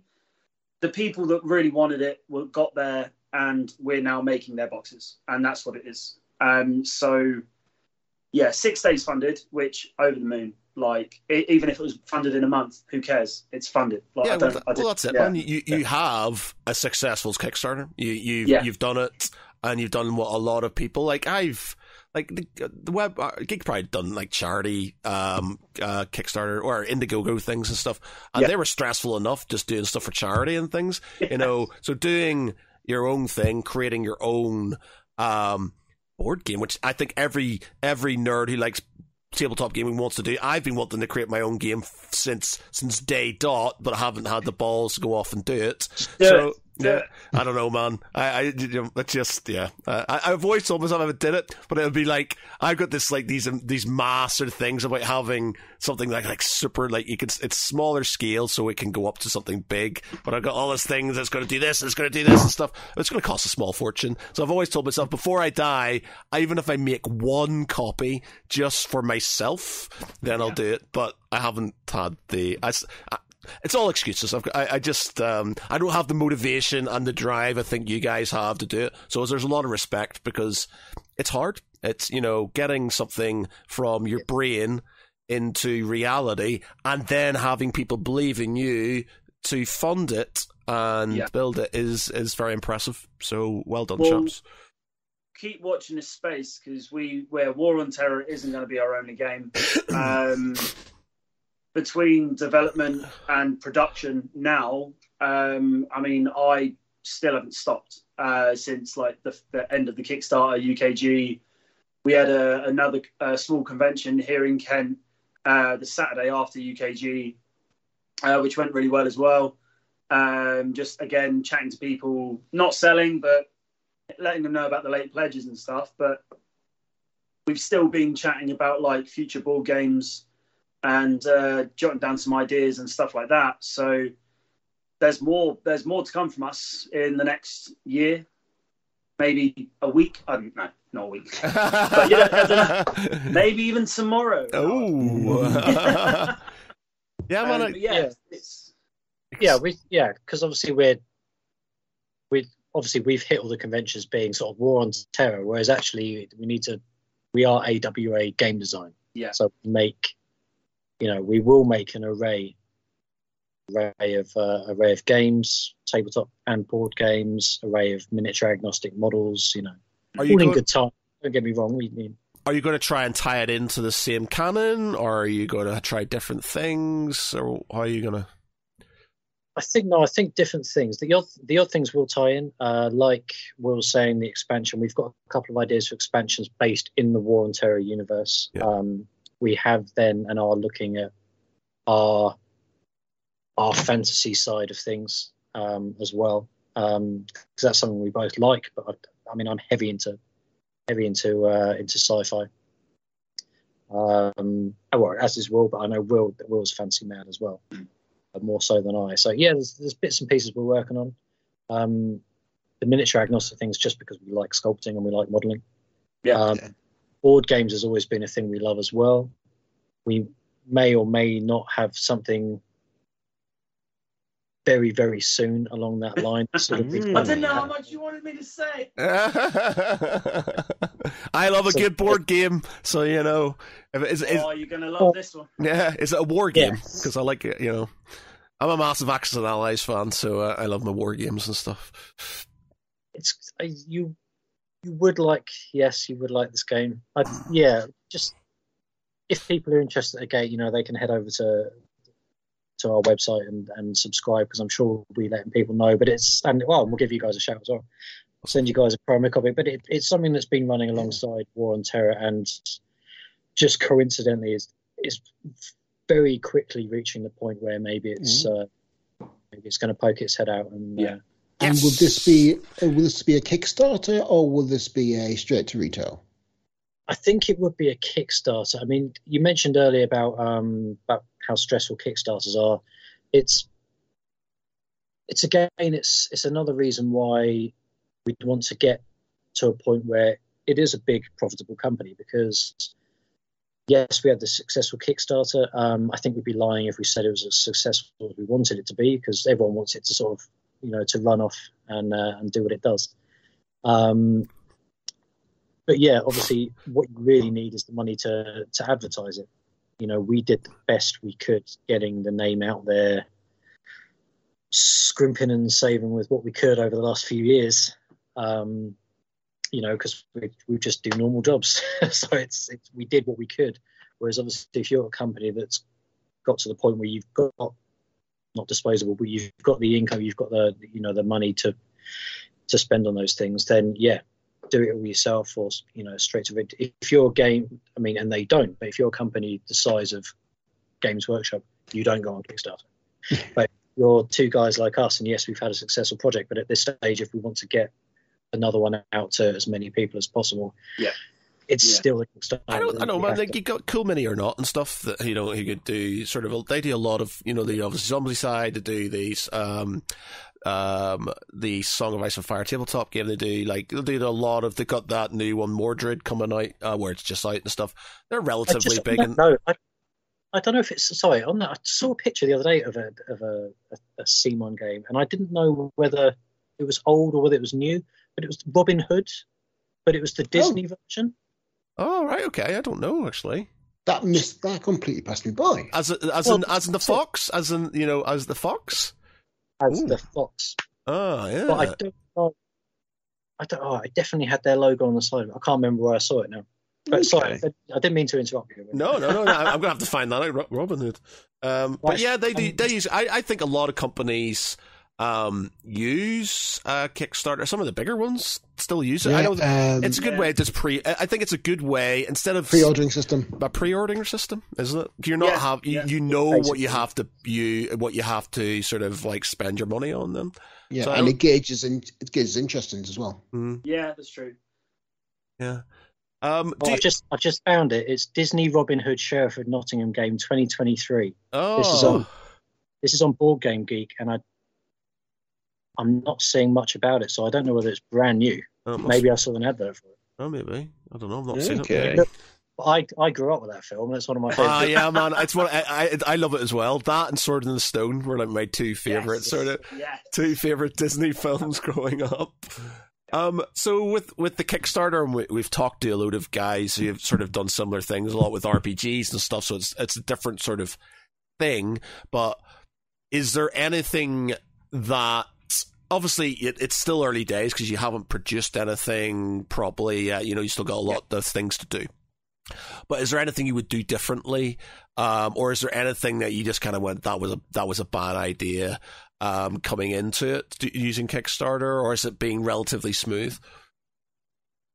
it's been quite smart. We're if we're good at nothing else, we're good at planning what we're going to do and roughly being able to gauge what outcome we feel. So obviously with something like that, I mean, Kickstarter was our first one. You could never know what was going to happen. It was- we Terrifying. we think we no as idea. as we could. Um, you know, we we visited the conventions we could. We got some boxes and models in the hands of YouTubers um, who kindly made videos for us. You know, like Dave at MS Paints, and we spoke to you know spoke to numerous people at these conventions like yourselves and on tabletop, and then obviously that led on speaking to the painting phase and things. And then any spare sort of we had, we did Facebook um, advertising, that sort of stuff, rightly or wrongly. Um, yeah, so I suppose it's difficult. I mean, some people would say, "Oh, you shouldn't have done that, should have done that," but we did what we felt was best at the time, and probably really all we could have done. Mhm. So uh, Yeah. yeah. In that respect, we have to look at it as you know we did the best we could, so it was right by us, really. And I think because you have localized your supply chain, I think you're probably going to come up because a lot of the people we've talked to, their supply chain is in in mainland Europe or in China and stuff like that, and they have had issues with things. Um, you know, I'm trying to think. There's there was one like there was a guy uh called Dice Sports, uh, a guy called Rob, um, and we talked to well, what's the name of the company? He did the Terminator RPG, Pete. Um, Oh, um, Night Nightfall game, Nightfall, Ga- games. Nightfall games. Um, and that we had them on, and I had a game um called called uh, Airflix, which is basically you remember Subbuteo, but it's with World War II planes. So it's like you know, it's like you flick, you get this uh, neoprene mat, you've got um, Spitfires and Messerschmitts and stuff, and you flick them. It's an awesome. It's such a good. It's such a good. It's a game, and you flick it, and you, you can you get where you sort of go behind them and stuff, and it's a really good game. We saw him at UKGE many years ago, and went and I, I went straight on. I bought, I I backed that game, but it got bogged down in so much shit going on, and COVID hit because he was doing it on his own. And it, it, it went into proper sort of kind of meltdown because he just couldn't get it out in time. I think he's only just about sort of got it out now. Um, fair play to him because he kept on sort of kind of powering through it. And I was having a bit of a bitch about it because I was just like, you know, this game's taken four years or something, three years to go out. Um, and it was sort of, it was him doing it himself. He was sort of doing everything himself, but because he was, it was just him doing himself whenever he got ill. Yeah. It all stopped, or you know, the one guy he was trying to help him left, and then it all fell apart and stuff like that. And so I suppose that is maybe your risk if you've got, you know, if it's just you two chaps, if one of you goes down, then the whole thing sort of kind of judders down to to nothing. But um, yeah, in his defense, it's an amazing game. It's it's so good, and he's got an idea, some ideas from some like a space one and things, some other things.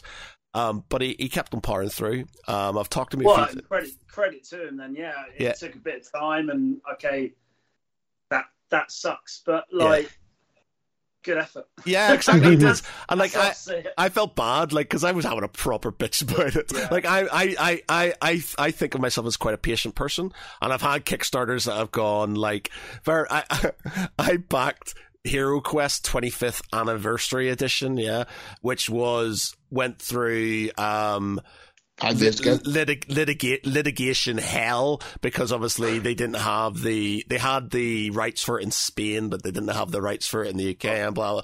So basically that game still that game had to be renamed and I'm only just about to get it after nine years I think. Uh, it was twenty. Wow. I was in my old job when I first backed this. Even the new version came out. I've got the new version from Hasbro came out before this version has come out, and they had to rename it because Hasbro went, "You can't use Hero Quest because we got the rights to it." So they basically got to, got through court and all these things, and it's called, it's basically Quest spelt backwards and then Quest spelt forwards. So the Q's in the middle, and it's to Quest to or whatever like like that, so they can get around Right. it. But it's Hero Quest, and so that's still to come. That's about eight eight or nine years, I think. I've been waiting on on that one to come That's- through.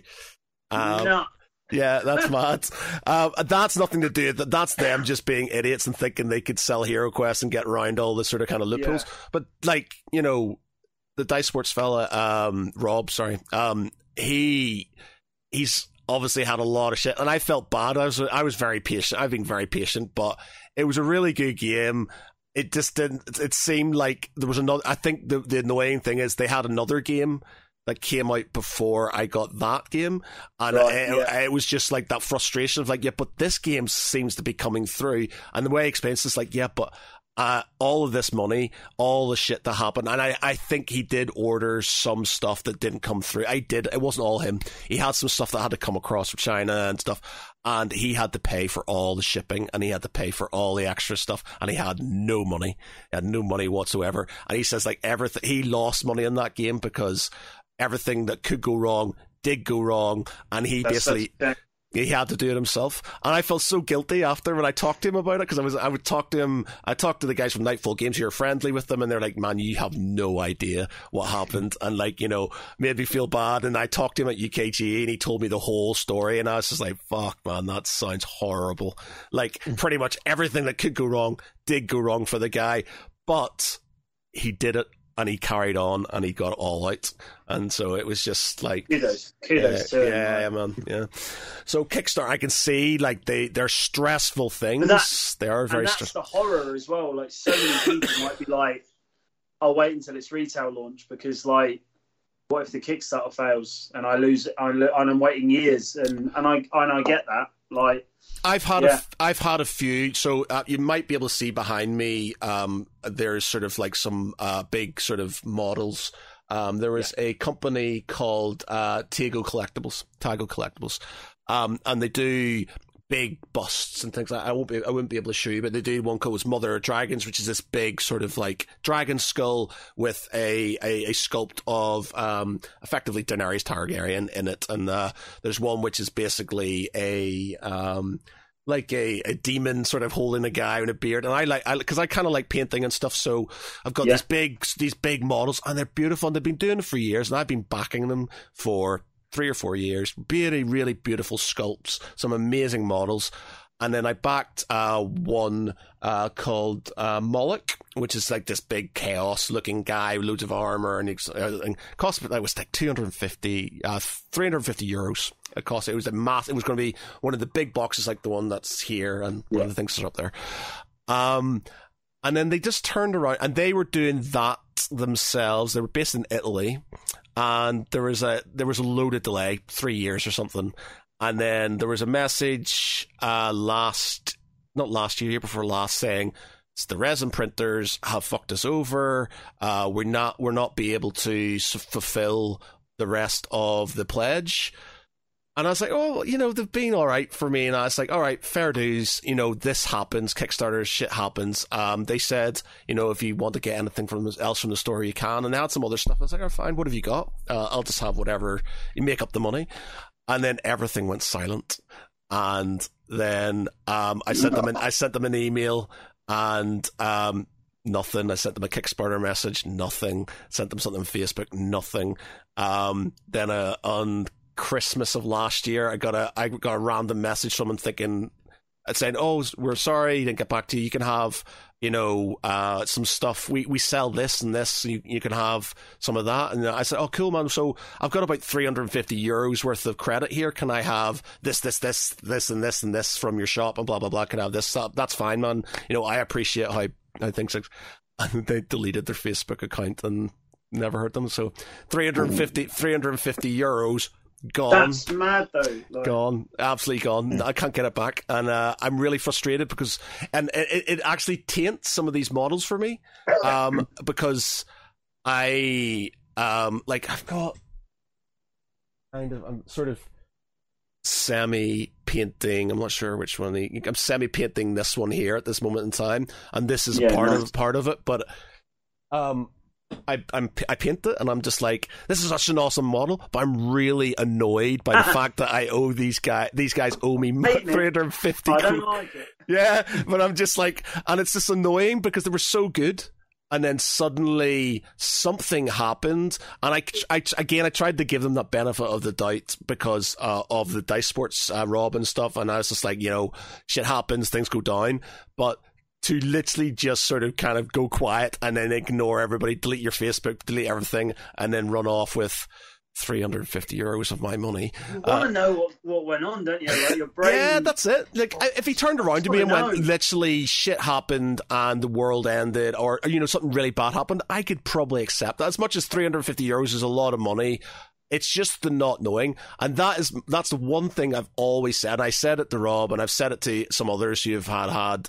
If you ever have a Kickstarter and it's things are going badly, even if you're in that mental space where it's just shit's going down, it's better to just say to people Yeah. because the, the what they're going to do is automatically go to the worst case scenario and blame you when it potentially is not your fault and things like and it's better to be truthful about it and just go look my fucking brain's fucked. This has gone wrong. This has gone wrong. This has gone wrong. I'm really sorry. Instead of just going quiet and everybody's like you're running away with our money. You're going to vegas and spending on And whores and yeah. drugs and things and Yeah. Yeah, I mean, don't get me wrong, we did discuss that idea.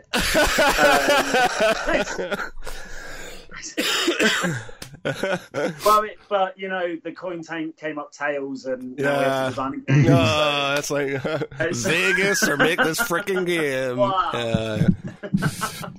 but yeah, that I think it's like from from being a serial to the point where I've had to stop myself in Kickstarters because I literally spend way too much money on that thing. I all I would say for all the ones that uh, there's been ones that have been delayed for ages, but if they've updated regularly.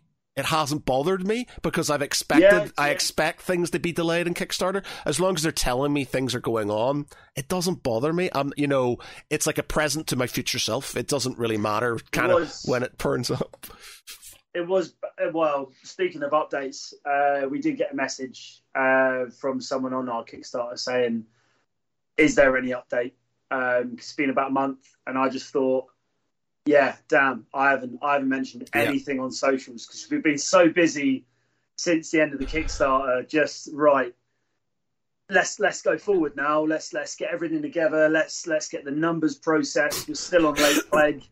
So we're still getting more numbers. We we need to wait until they're done just in case. And then we waited on the orders to come through. And while that happened, obviously we hit summer months. So my work uh, went well seasonal season. So it's in season. So I'm now super busy in the during the day. And um, yeah, I just thought I haven't I haven't mentioned anything to anyone. Yeah, I, I, we've just been we've just been dead. So I did put a new e- uh, an update on there, being like, "Sorry, we are still alive. Like we are still here." I, I like my only advice there would be, if, you know, even if you do one once a month, you got it's Yeah. something people can sort of, but because you know, I don't, I don't need like there's some of them who do them weekly, and I just barely read them and stuff like that. But you know, if it's one I care about and something comes up once a month, and I know that they're doing, even if it's just like we haven't forgotten about you, this is Yeah. happening in my life, I'm doing this, but this is on process, then it makes people feel a bit more secure about their money and stuff. Whereas if Yeah, it's suddenly you're not hearing anything, then people literally go to that dark place where the evil Kickstarter company is trying to steal their money. and, um, you know, it, it's hard. I think it's hard to get out of that sort of kind of funk. Like, as soon as somebody, as soon as you, you you'll start getting those people who overreact and straight away start demanding their money back and things like that. We had them on our charity one where we were just like, because we had a few, Really? we had a, and we're like, you do know this is for charity, right? We're not keeping any of this money. This is all going. Well, yeah, can we have our money back? And they're like, but can you not give us another? Week or two so we can get the calendar sorted or whatever. And and people yeah. So i had to give money back which was going to go to charity because people but we, we were updating quite regularly and i was just you do get people like that and stuff but uh yeah. Yeah. So yeah.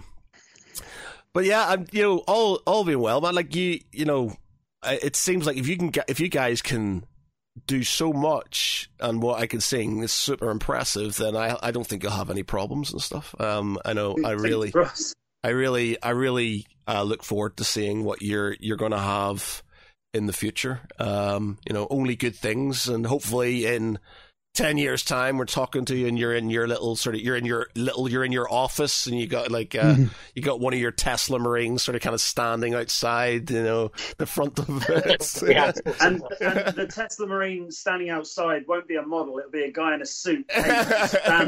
Yeah we're so rich we pa- we just pay this guy to stand here and do Oh, that's this a great model. No, no, that's Dennis. yeah this actually works this is real Yeah, oh man. Okay, so um, where is what? Uh, obviously, the Kickstarter's finished now. You're getting through. You're going to do things. Um, is there anything? uh, You know, can people do late pledges? Uh, If so, where do they need to go to do that? Yeah, they can do. It's it. We're very close to. In fact, maybe we should have um, we should have blocked it off at the last, at the end of last week. But we'll, we'll probably give it another week on there.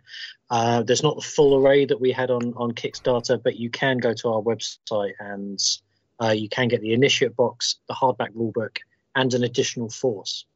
Something we added for the Kickstarter because we allow people to choose which two. They couldn't decide which two, so through popular demand, we had to add an additional force as an add-on so that people could choose three of the four forces, all four of them. So those three are on the website, um, which you can find by googling "War on Terra," um, T E R R A, or it's www.war-on-terra.com. Um, and then yeah, it's on the shop page of the website. But feel free to have a look around the website, and because there's tons of information on there. We've always said the rules are on there. You can look at them for free, so you can get a feel for the game, play it with whatever you know proxy models, probably 40k models you've got lying around. Um, yeah, so I- we'll probably run that for another week or so, and then literally we'll we'll switch that off, and then that is it until we get the Kickstarter backers, you know, fulfilled. Yeah. Um, in fact, because I think on the Kickstarter we said it'd be fulfilled. I think we put February next year, but to be honest with you, it's probably looking like it's going to be before that. Um, and if then can, yeah, yeah, that's what I'm, next I'm year. trying. So yeah, what- well, like I said, What was your deadline? So, what, when did you say it would be? we put on the Kickstarter we put um, estimated delivery time in February 2024, um, which is short for most Kickstarters anyway. I mean that was still less than a year. But Yeah, yeah. to be fair, we've hit go on ordering all the bits, uh, all the boxes, all the playing cards because they were already had already designed them. They're ready to go. So it's just a case of we need to you know finish uh, producing all the models and then boxing stuff up and sending it out. So Yeah. we're not talking months and months and months really because it's it's not necessary. We don't want anyone waiting any longer than we Yeah, Well, see, Plus, as soon as we get that done, we can we can then do a full retail launch because we obviously don't want to do that before all the people that kindly follow the Kickstarter to get their stuff. yeah. And you do get that sometimes, and it's really annoying. You can- you know, it's in the shops before I even got my copy of it, which is annoying. But uh, yeah. Well, yeah, man, that's that sounds great. If you- if you can get it done earlier, that's just that's amazing. It's it's unheard of when it comes to tabletop games and board games and stuff. Um, I, I've still got ones that are two years, three years, and that's sort of like yeah, it's that's that's pretty quickly, you know, it's come through and stuff, you know. But yeah. Okay. Do you like a challenge. Yeah. well, yes. Yeah, yeah. And I, I look forward to seeing what this new board game's going to be and stuff like that. I do like a good board game. Um, We'll get one. uh, Yeah, we'll we'll talk off. We'll talk off here, and we'll we'll get one. We'll get one out to you as soon as we've got. I mean, we haven't got promo things, you know, made yet, so it's we're not talking. It's not dropping tomorrow. no, I could. Yeah, but at some point, relatively soon, yeah, just you know, as an additional thing. You know, our main focus, obviously, at the moment is war on terra, but this has cropped up, and it is at the stage now where, you know, why not? Exciting times. Go for it. Exciting times. Okay, so um, before we leave you, um, we do we do a thing. Uh, uh, by all means, you don't have to participate in this. We can just end the podcast here. But what we do is um, we do a thing. It's like twenty questions, but you pick a franchise from some sort of uh, a nerdy franchise, be that Star Wars, Star Trek, Warhammer, um, you know, Game of Thrones, anything sort of you know nerdy that you're into and you think of a character, and then we have to ask you questions, and in 60 seconds try and guess that character.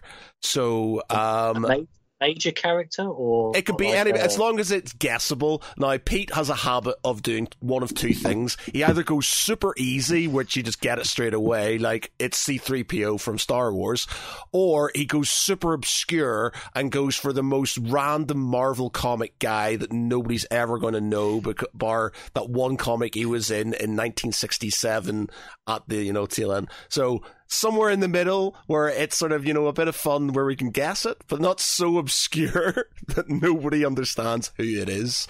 So, is is that something you'd like to play?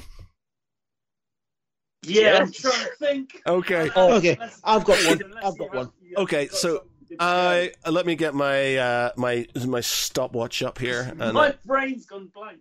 Okay, you know, if you don't ha- if you can't think of one, it's not a problem. We we can sort of kind of think. So, uh, Pete, what's your franchise? Aliens. Aliens. Okay, you you both know Aliens, yeah? Yeah. Okay, right. So it's Aliens. Is it John Hurt? No. No, aliens, 60 seconds, go. Are they a colonial marine? Yes. Um, are they um, a male? Yes. Um, are they a an NCO? No. Damn, you guys are good. Are they um are they are are they, are they killed in uh are they killed on the planet? Yes. Okay. So are they uh killed Ah, it's, it's, it's, there's only a few Marines you're going to get, so we're going to have right. So it's either going to be is is it Hudson? Nope. Is it Frost? Nope. Is Is it it Gorman? Nope. Nope. Uh, is it? It's not. It's, it's not an NCO. Oh, wait, is he an officer? Nope. So it's not Gorman then. Okay, is it Vasquez? Nope. Oh, because you said a man. Sorry, not No, it's be- Vasquez. Yeah. Yeah, I can female. Um.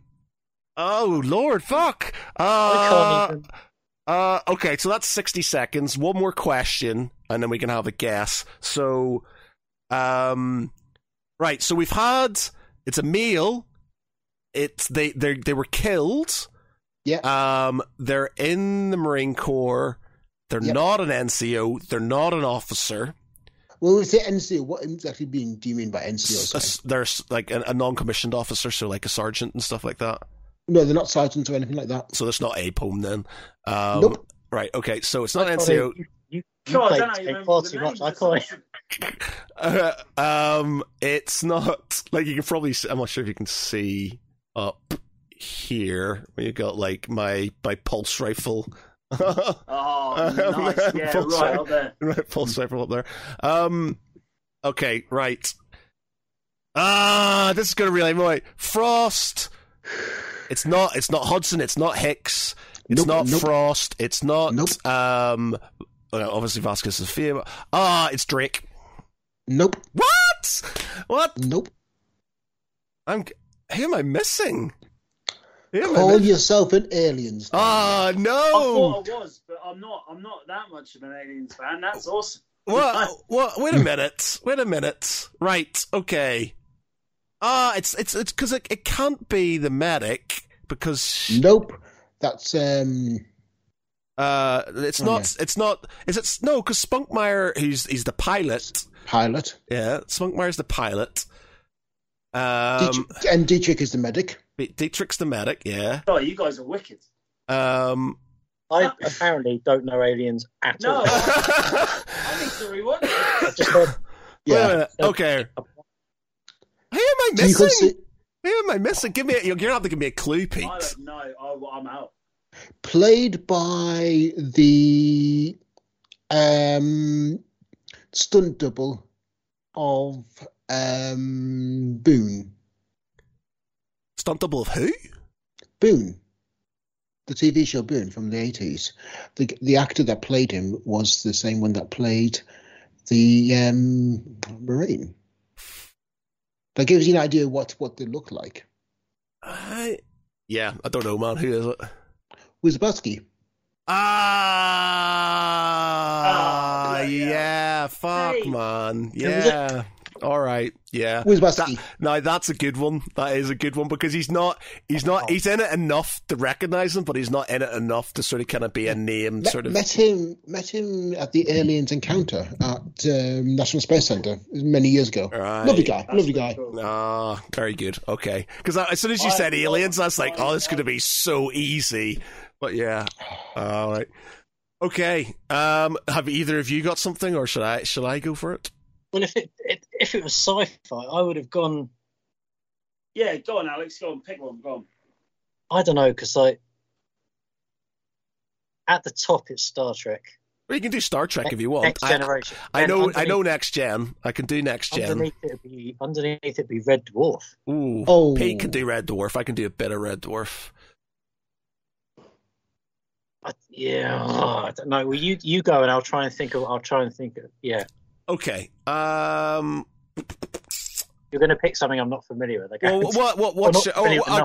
I can do Lord of the Rings. I can do Game of Thrones. I can do Star. Wars. Go Uh, Lord of the Rings if you want. Lord of the Rings? a go. if, if you do Lord of the Rings, I won't have a clue, but will potentially we'll, we'll get it. Ooh, fairly uh, are you a bit of a Lord of the Rings guy? So, uh, little How, how, how, how advanced are you in your Lord of the Rings before I kind of go Silmarillion on you?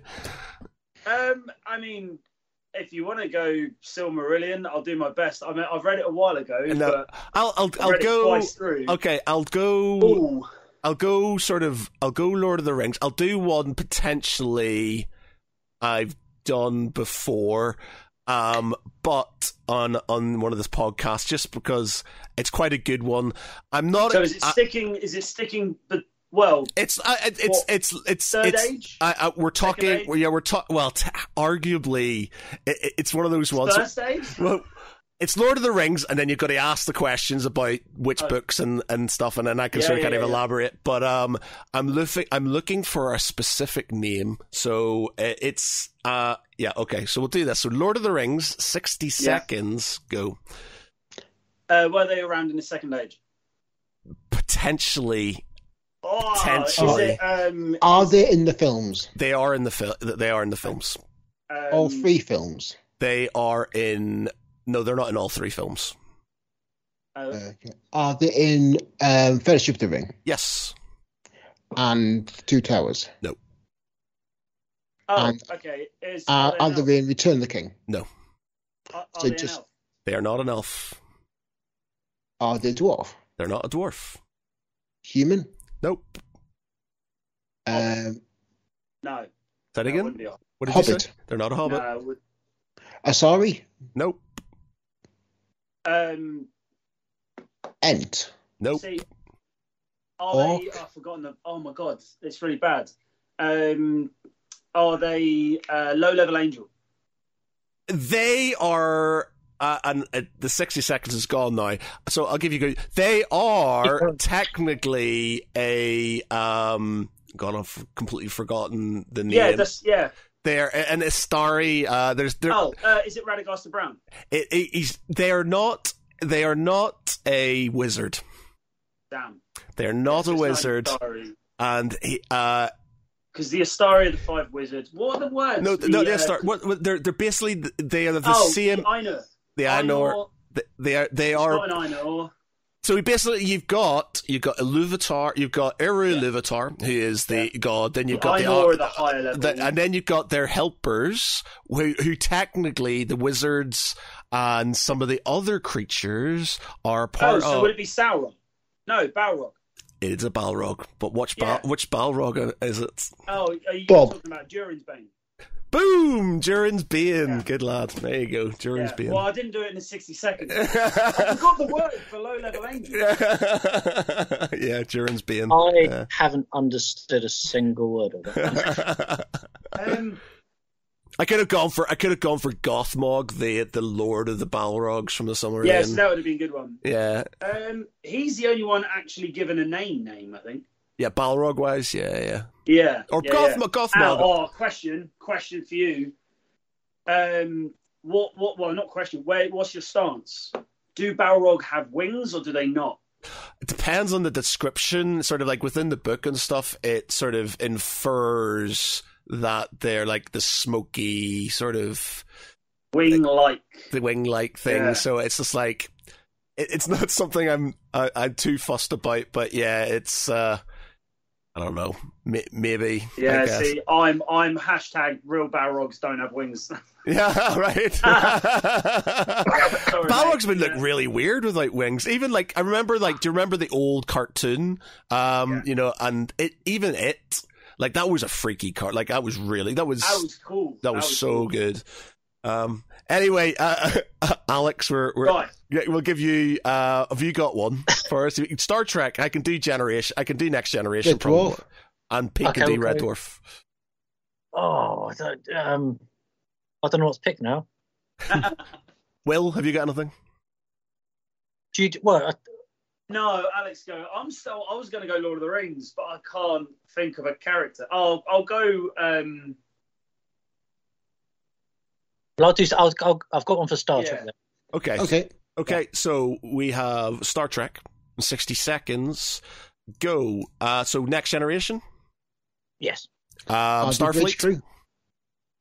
Starfleet? Uh, Are they in Starfleet? Starfleet. No, Um, They're not in Starfleet. no, Okay. Are they in the films? no. So just TV show. Um, yes, So they're Okay, not are- uh, the human? no. Mm, okay. So Okay. st- Are not- sorry, not Starfleet, uh, not human. Um, Klingon? Sorry? Klingon? No. Romulan? No, this might be a bit obscure. It's like one. Ferengi? Say again? Ferengi? are they android? No. It's not Laura. Travelers? then. Are they one of the travelers? Yes. Ooh, is it the, Right. Oh. Jack Crusher. No.